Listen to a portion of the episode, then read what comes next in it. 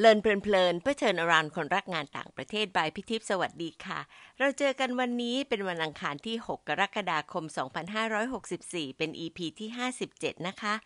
ใน อี พี ที่ห้าสิบหกเรื่องเทใจให้ฝันอย่างมั่นคงพี่สรุปเอเซนส์สามเรื่องค่ะเรื่องแรกการเรียนภาษาต้องเน้นปฏิบัติที่ให้เกิดและใช้ทักษะได้จริงเพื่อจะได้ใช้เป็นเครื่องมือในการเรียนรู้แล้วก็การสื่อสารถึงจะเป็นประโยชน์ที่ตรงจุดตรงใจข้อสองการส่งเสริมให้เกิด soft skills และ collective intelligence จากคนหลายสาขาเป็นประเด็นที่มหาวิทยาลัยต้องพัฒนาให้มากขึ้นด้วยการมองการบริหารจัดการอย่างองค์รวม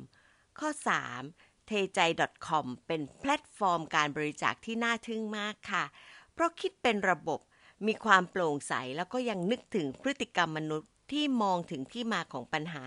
ความแตกต่างทางความคิดและบทบาทของผู้เกี่ยวข้องแต่ละกลุ่มพร้อมๆกันไปขึ้นเดินใหม่ครั้งนี้พี่นึกถึงสองเรื่องค่ะเรื่องแรกวันที่หนึ่งกรกฎาคมเป็นวันครบรอบเจ็ดสิบเอ็ดปีของ Fulbright ประเทศไทยและถือเป็นการฉลองครบรอบเจ็ดสิบห้าปีของ Global Fulbright Program เรื่องที่สองโดยปกติเดือนนี้น้องๆจะเตรียมไปเรียนต่อละทยอยเดินทางไปอเมริกาหลังจากที่มีการปฐมนิเทศแล้วก็มีงานเลี้ยงแสดงความยินดีโดยท่านทูตสหรัฐเป็นเจ้าภาพนะคะต้องบอกว่าเรื่องที่สองนี่แหละค่ะยิ่งทำให้พี่มีความรู้สึกว่าอยากจะทำอะไรเกี่ยวกับฟูลไบรท์มากในเดือนนี้ส่วนหนึ่งได้แรงบันดาลใจจากตอนที่ได้คุยกับครอบครัวน้องๆแล้วจากที่ฟูลไบรท์ได้มีโอกาสรู้จักกับครอบครัวฟูลไบรท์แกรนดีสแล้วก็อลัมส์ด้วยค่ะ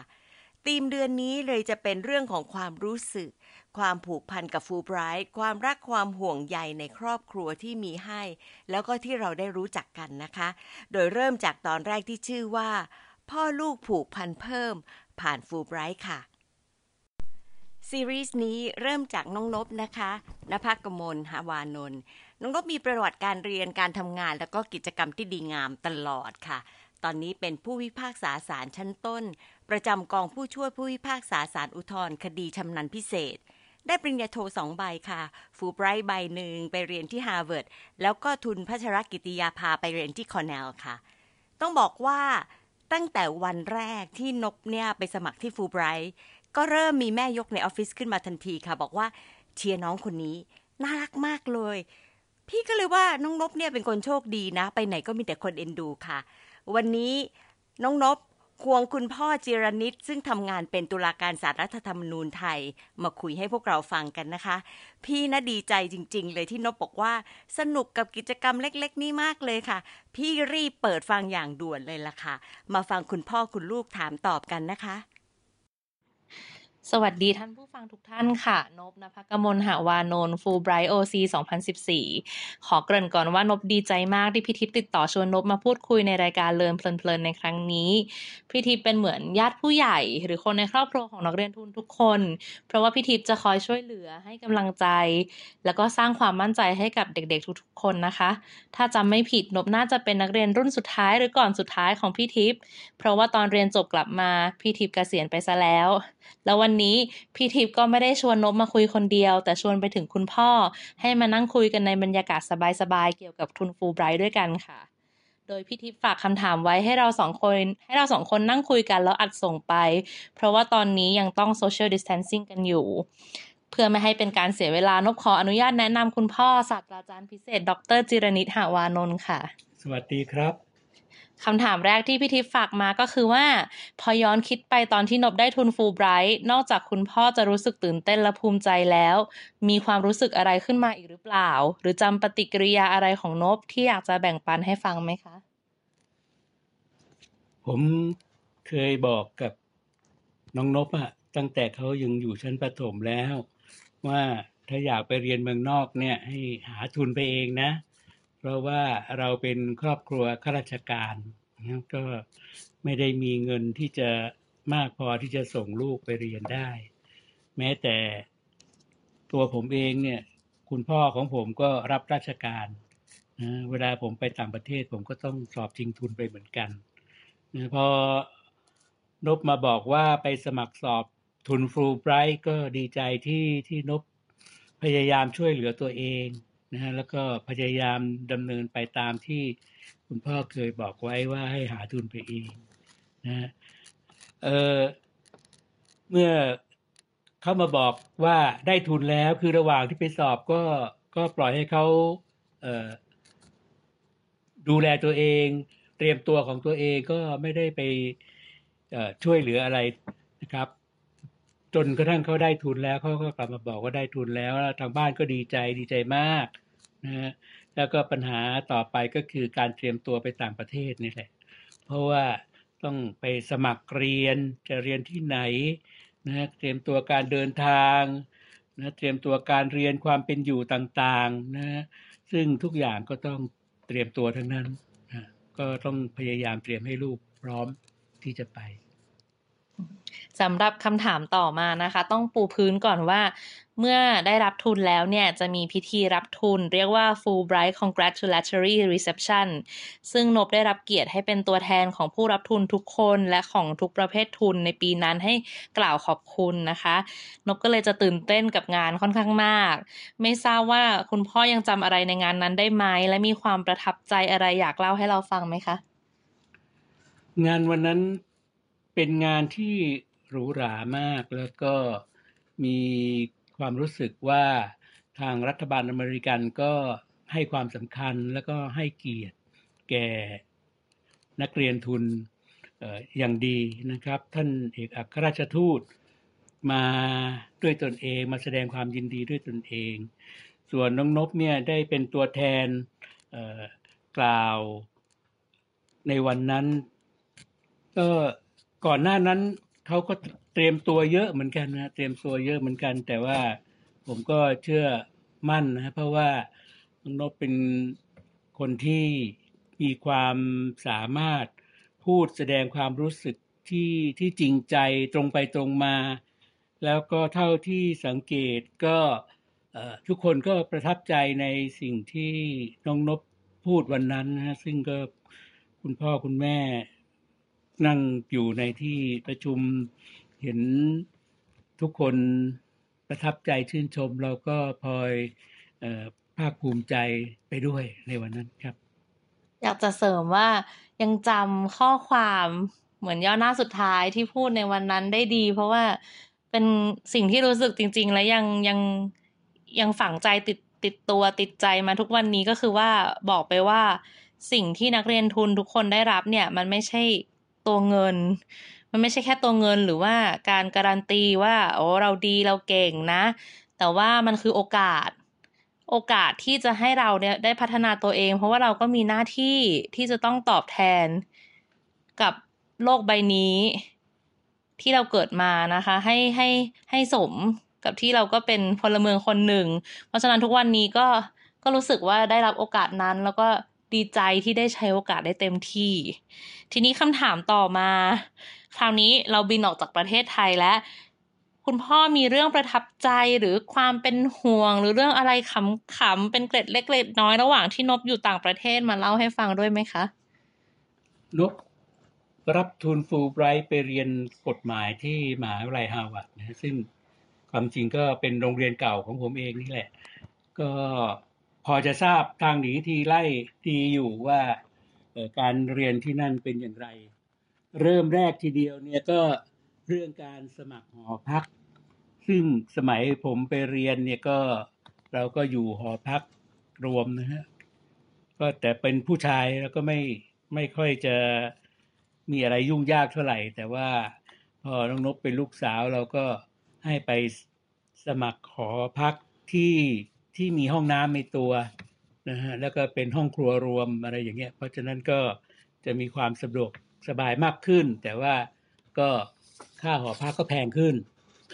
นะฮะแต่ก็ดีแล้วแหละเพราะว่าเอ่อก็เป็นหอพักของมหาวิทยาลัยแล้วก็อยู่ปลอดภัยอยู่ใกล้กับเอ่อที่เรียนนะฮะเอ่อส่วนในเรื่องที่ห่วงใยอะไรก็ไม่ค่อยจะห่วงใยเท่าไหร่เพราะว่าน้องนพเนี่ยสามารถ สื่อสารพูดคุยปฏิสันถานกับผู้คนได้ เป็นอย่างดีนะฮะแล้วก็ make friend ได้กับทุกคน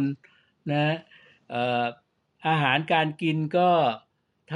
ำ ทานเองบ้างทิ้งบ้างเนี่ยก็เท่าที่ แต่ว่าช่วงนั้นมันเป็นช่วงที่การสื่อสารดีแล้วนั้นเราก็ติดต่อคุยทางไลน์ทางอะไรเห็นหน้าเห็นตากันเกือบทุกวันนะฮะต่างจากผมมากสมัยผมไปเรียนเนี่ยถ้าโทรศัพท์กลับบ้านเนี่ยนาทีละหกสิบห้าบาทซึ่งนักเรียนเธอทุนอย่างเราก็เออมันแพงเสียตังค์มากนะเพราะฉะนั้นก็ไม่ค่อยได้โทรกลับทางบ้านเท่าไหร่นะอันนี้ขอขอแทรกนิดนึงไอ้พี่บอกว่าปฏิสันฐานดีเนี่ยจริงๆแล้วกว่าจะเข้าที่เนี่ยก็ต้องผ่านไปหลายเดือนเหมือนกันจำได้ช่วงแรกๆถ้าเรียนวิชาที่เป็นสัมมนาจะรู้สึกว่าพูดได้ไม่ค่อยดีบางทีรู้สึกว่าโดนเพื่อนในชั้นเรียนเหมือนกับต่อว่าความเห็นของเรานิดๆก็จะรู้สึกแบบเอ๊ะทำไมเราพูดสู้ไม่ได้พอเริ่มพูดเก่งคราวนี้เขาว่ามาเราก็ต้องว่ากลับได้เหมือนกันคือเรียนกฎหมายที่ Harvard เนี่ยปัญหาของนักเรียนต่างชาติก็จะมีนิดนึงคือว่าเราไม่ค่อยจะได้ทราบหรือลึกซึ้งกับประวัติศาสตร์ของเขาเท่าไหร่แต่กฎหมายเนี่ยมันมีพัฒนาการมาจากประวัติศาสตร์แต่พอเราอยู่ไปสักพักนึงพอเราเอ่อเรียนรู้คุ้นเคยกับประวัติศาสตร์ของเขาแล้วเนี่ยเราก็จะสามารถเข้าใจได้แล้วก็เอ่อทราบว่าเขาคิดยังไงทำไมก็ถึงคิดอย่างนั้นแล้วเราจะมีความเห็นอะไรต่อต่อความเห็นแบบนั้นฮะก็แต่น้องนกก็ทำได้ดีนะฮะไปเรียนอยู่ที่นั่นก็ทำได้ดีนะก็ในแต่ปีนั้นมี snowstorm นะก็ก็แล้วก็เกิดไปเรียนวิชาอะไรที่จะต้องไปดูภาพยนตร์นะวิชาอะไรนะ entertainment law entertainment law นะแต่ก็ต้องฝ่าพายุหิมะออกไปเรียนนะก็ไปดูหนังไปดูหนังนะเพื่อที่จะมาเข้าคลาสวิพากษ์วิจารณ์อะไรกันนะก็เห็นว่าก็เล่ามาว่าแหมใส่เสื้อเจ็ดชั้นนะฮะกางเกงอีกสามชั้นนะก็ก็ดีแล้วครับได้มีประสบการณ์ได้ฟันฝ่านะฮะแล้วก็ปีที่น้องนกไปอยู่ที่บอสตันนั่นน่ะก็เป็นปีที่เอ่อทีมอเมริกันฟุตบอลของบอสตันเนี่ยได้ซุปเปอร์โบว์คือทีมเอ่อนิวอิงแลนด์แพทริออตเพราะฉะนั้นก็ก็จะคลั่งกันทั้งเมืองนะซึ่งสมัยผมเรียนอยู่อะแพทริออตแพ้เขาตลอดแต่ก็ไม่ได้มีโอกาสได้ได้ได้เห็นได้สัมผัสกับสิ่งนั้นก็ก็นับว่าเป็นประสบการณ์ที่ดีแล้วก็ได้อะไรมาหลายๆอย่างนะแต่ว่าถ้าพูดถึงว่าเป็นห่วงเขาไหมเวลาเขาเรียนอยู่ไม่ค่อยห่วงนะฮะเพราะว่าคิดว่าเอาตัวรอดจริงๆมีเรื่องประทับใจอีกเรื่องนึงก็คือว่าจำได้ตอนไปเรียนแรกๆเนี่ยมีเพื่อนคนนึงเขาคงกังวลไปก่อนมั้งเขาก็เลยไปถามเป็นเอ่อเจ้าหน้าที่ผู้ใหญ่ในหลักสูตรปริญญาโทต่างชาติเนี่ยว่าว่าเอ๊ะเขาจะเรียนจบไหมมีคนเคยไม่จบไหมแล้วถ้าเขาไม่จบจะเป็นยังไงเจ้าหน้าที่ผู้ใหญ่ท่านนั้นท่านก็ตอบดีมากที่ยังประทับใจจนทุกวันนี้เพราะว่าตอบว่าฉันไม่รู้หรอกนะว่าเธอจะเรียนจบหรือเปล่าแต่ฉันเชื่อว่าทุกคนที่มหาวิทยาลัยเลือกมาแล้วอ่ะคือคนที่เราคิดว่าเขาจะสู้ไม่ถอยไม่ว่าจะต้องเจอกับอะไรก็ตามก็เลยทำให้รู้สึกว่าเออเห็นไหมมันเขาก็เหมือนเป็นการให้กำลังใจเราให้สู้ไปอย่างหนึ่งนะคะแต่ความจริงเขาก็บอกเป็นในๆแล้วว่าไม่ว่าจะเจออะไรก็ตามเพราะเรียนที่นั่นมันหนักจริงๆ จริง อ่ะคำถามต่อมานะคะพี่ทิพย์ถามมาว่าพอมาถึงวันนี้เนี่ยคุณพ่อคิดว่าการที่นบได้ทุน Fulbright ทำให้นบเป็นนบในทุกวันนี้ยังไงแล้วก็มีอะไรจะเพิ่มเติมตรงไหนอีกไหมคะก็เขากลับมานะฮะก็มาสอบเป็นผู้พิพากษานะก็เอ่อถ้าพูดถึงการทำงานอะไรต่างๆก็ดูมีความมั่นใจยิ่งขึ้นและโดยเฉพาะอย่างยิ่งเอ่อไอ้ประสบการณ์หรือการเรียนที่ Harvard เนี่ยจะสอนให้เราสามารถจะวิเคราะห์ปัญหาได้แล้วก็มีความคิดกว้างขวางมองปัญหาในทุกในรอบด้านไม่ใช่แก้ปัญหาหนึ่งแล้วไปเกิดปัญหาที่สองไม่ใช่อย่างนั้นก็จะพยายามแก้ปัญหาโดยที่ไม่ให้เกิดปัญหาอื่นๆต่อไปเพราะฉะนั้นแล้วก็ไอ้ความที่ได้ไปเรียนมาแล้วเขาได้ทำงานตรงกับสิ่งที่เขาไปเรียนด้วยนะฮะเพราะฉะนั้นเนี่ยไอ้การวินิจฉัยคดีอะไรต่างๆที่ เกี่ยวข้องเนี่ยก็จะมีมีวิสัยทัศน์ที่กว้างขวางนะฮะนอกจากนั้นเนี่ยตอนที่น้องนกไปเรียนที่ Harvard เนี่ยก็มีเพื่อนมาจากประเทศต่างๆหลายประเทศและแต่ละคนก็จะมีประสบการณ์ต่างๆกันนะบางคนก็เป็นนักต่อสู้เพื่อสิทธิมนุษยชนในประเทศที่มีปัญหาเรื่องสิทธิมนุษยชนเขาก็จะได้เรียนรู้ว่าไอ้มันมีความสำคัญยังไงและเราต้องเข้มแข็งอย่างไรเราถึงจะสามารถยืนหยัดเพื่อเพื่ออุดมการณ์ของเราได้นะนอกจากนั้นการไปเรียนที่นี่เรื่องจากมีนักเรียนต่างชาติมาจากหลายชาตินะก็ทำให้เราได้รู้จักคนเยอะมีเครือข่ายนะฮะมากนะฮะเอ่อตอนนี้เราอย่างในในเมืองไทยเราเนี่ยเราก็มีสมาคมนักกฎหมายอาเซียนอยู่นะฮะซึ่งน้องนพก็ได้เข้าไปมีบทบาททำงานในการประชุมนักกฎหมายอาเซียนเนี่ยก็ไปเจอก็ในที่สุดก็ไปเจอกับเพื่อนๆที่จบฮาร์วาร์ดมาด้วยกันก็เป็นผู้พิพากษาอยู่สิงคโปร์เป็นเลขาประธานศาลสูงสุดของสิงคโปร์ด้วยนะก็ได้ประสานงานร่วมมืออันนี้ก็เป็นประโยชน์ที่ที่ได้รับนะจากการไปเรียนครั้งนี้ก็ต้องขอบคุณFulbrightนะฮะที่ให้โอกาสจริงๆเพื่อนเนี่ยทั้งเพื่อนในกลุ่มFulbrightด้วยกันแล้วก็เพื่อนมหาวิทยาลัยเนี่ยหลากหลายมากก่อนไปเรียนมหาวิทยาลัยเนี่ยคือFulbrightให้ไป orientation สามวันอยู่ไอดาโฮแล้วค่อยบินไปบอสตันนะคะเนี่ยก็คือได้มีเพื่อนหลายกลุ่มแล้วก็แต่ละคนนี่มาจากแบ็คกราวด์ที่ต่างกันมากแล้วก็เลยรู้สึกว่าเออมันทำให้เหมือนเปิดโลกกับเราไปด้วยเจอเพื่อนบางคนที่ถามว่าก่อนหน้านี้เธอทำอะไรมาหรอเขาบอกอ๋อฉันติดคุกมาแล้วก็ฮ่าอะไรนะเหมือนเขาเป็นนักต่อสู้เพื่อสิทธิมนุษยชนในประเทศเขาในในทวีปแอฟริกานะคะแล้วทีนี้เขาก็เขาก็ต่อสู้มาจนจนสุดท้ายเนี่ยเขาเขาได้มาเรียนที่นี่เป็นความใฝ่ฝันของเขาแล้วเราก็ชื่นชมในสิ่งที่เขาต่อสู้มาเรื่อยๆแล้วก็ดีใจที่ได้เป็นเพื่อนด้วยกันอยู่หอเดียวกันชั้นเดียวกันทำกับข้าวด้วยกันอย่างเงี้ยแล้วก็ซึมซับอะไรจากเพื่อนต่างๆที่มีแบ็คกราวด์ต่างกันนะนะคะมันก็เป็นเป็นเป็นข้อดีอีกอย่างหนึ่งทีนี้คำถามสุดท้ายจากพี่ทิพย์พี่ทิพย์ถามว่ามีอะไรที่นพเนี่ยไม่เคยรู้แล้วคุณพ่ออยากจะบอกไหมและในทางกลับกันก็มีอะไรที่นพอยากจะบอกคุณพ่อคุณแม่ไหมเหมือนกันคือสิ่งที่คือน้องนกก็เป็นคนที่มีความรู้รอบตัวเยอะนะฮะแต่ว่าเอ่อที่อยากให้ได้สัมผัสก็คืออยากให้สัมผัสกับชีวิตนะความยากลำบากทั้งในชนบทก็ดีในเมืองก็ดีนะฮะได้รู้สภาพความเป็นจริงแล้วก็เผื่อที่จะมีอะไรที่เราจะช่วยได้แก้ได้นะแต่วิธีการแก้ไขแบบแบบฮาร์วาร์ดเนี่ยนะอย่างฉลาดเนี่ยมันก็คงไม่ใช่ไปเที่ยวเอ่อบีบบังคับให้คนอื่นก็ทำอย่างนั้นอย่างนี้นะฮะแต่ก็เป็นการแก้ไขไปใน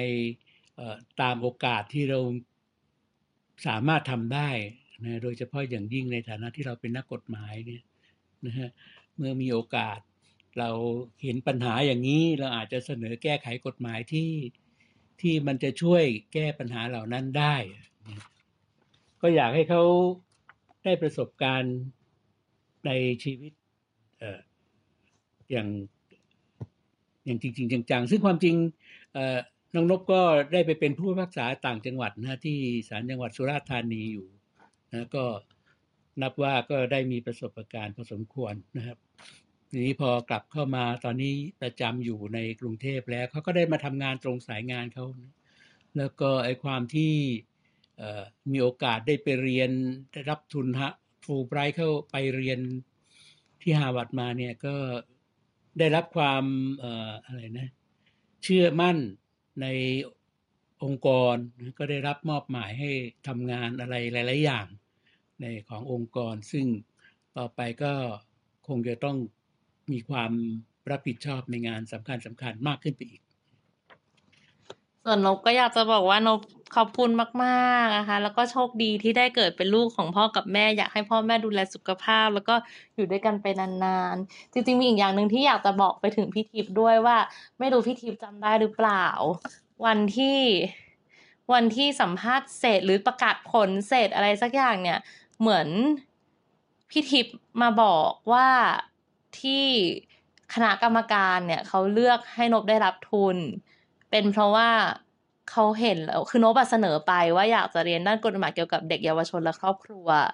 แล้วพี่ทิพย์ก็เห็นว่าเหมือนเหมาะแล้วเหมือนลักษณะนิสัยนบแบบเหมาะแล้วเพราะว่าชอบเหมือนกับเอาใจใส่คนอื่นดูแลอะไรอย่างเงี้ยค่ะแล้วก็เหมาะเหมาะที่จะที่จะทำด้านนี้ซึ่งตอนนั้นก็ยังไม่ได้มั่นใจในตัวเองขนาดนั้นว่าเราแล้วเราจะทำด้านนี้ได้ดีนะเพราะว่าแต่สุดท้ายก็ก็เหมือนก็พิสูจน์แล้วว่าทุกวันนี้นกก็ทำคดีเยาวชนและครอบครัวอยู่ตลอดแล้วก็รู้สึกว่าเราก็ได้มีเป็นส่วนหนึ่งในการแก้ไขปัญหาต่างๆได้ก็อยากจะบอกว่าพี่ทิพย์นี่แหละเป็นคนหนึ่งที่ทำให้นกมั่นใจที่จะเลือกเดินทางนี้นะคะโดยเฉพาะอย่างยิ่งในปัจจุบันเนี่ยปัญหาเกี่ยวกับครอบครัวของในประเทศไทยมันไม่ได้อยู่เฉพาะในประเทศไทยแล้วเพราะว่าคนไทยเนี่ยก็แต่งงานกับคนต่างชาติเยอะทั้งแต่งงานแล้วไปอยู่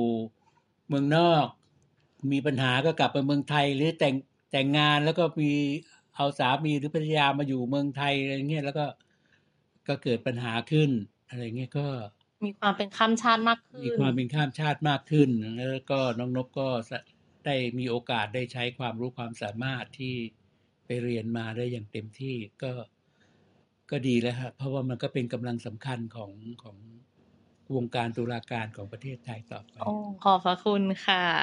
ขอบคุณท่านผู้ฟังทุกท่านนะคะขอส่งไมค์ต่อคืนพี่ทิพย์ค่ะขอบคุณค่ะสวัสดีครับขอบพระคุณคุณพ่อจิรณิตมากค่ะภารกิจท่านเยอะนะคะแต่ท่านก็ยินดีที่ร่วมกิจกรรมนี้เป็นตอนหนึ่งที่พี่รู้สึกพิเศษมากที่ได้รู้จักครอบครัววงในสุดของน้องนบมากขึ้นกว่าเดิมที่รู้จักค่ะและอยากจะเล่าให้น้องๆที่มาฟังรายการนี้รู้นะคะว่าเออทำไมพวกพี่ๆที่ Fulbright ถึงได้มีโอกาสรู้จักกับคุณพ่อคุณแม่ของน้องๆที่ได้ทุนไปเรียนต่อปริญญาโทแล้วก็เอกแทบทุกคนเลยล่ะค่ะหลังจากที่ทำงานที่ Fulbright มาประมาณสองปีค่ะถึงแม้ว่าจะมีงบจำกัดในการที่จะจัดงานเลี้ยงแสดงความยินดีงานเลี้ยงส่งเนี่ยล่ะค่ะพี่ก็มานั่งคิดกันในออฟฟิศว่าที่จริงเราต้องการแสดงให้สังคมรู้สองเรื่องเรื่องแรก Fulbright เป็นทุนของรัฐบาลไทยกับอเมริกันแต่ที่สำคัญมากกว่านั้นเราเน้นความเป็น Fulbright Family การให้คุณพ่อคุณแม่ไปร่วมงานด้วยแทนที่จะรอลูกมาเล่าว่าอุ๊ยงานเป็นยังไงเนี่ยค่ะเราว่าน่าจะอบอุ่นแล้วก็อบอวลด้วยความสุขแล้วก็ความภูมิใจร่วมกันนะคะเลยคุยกับ Cultural Affairs Officer ของสถานทูตอเมริกันว่าพี่อยากจะให้ทำแบบนี้ละในปีต่อไปเราอยากจะให้งานออกมาเป็นแบบนี้แบบนี้นะคุณเคนฟอสเตอร์ตอนนั้นนะคะที่เป็น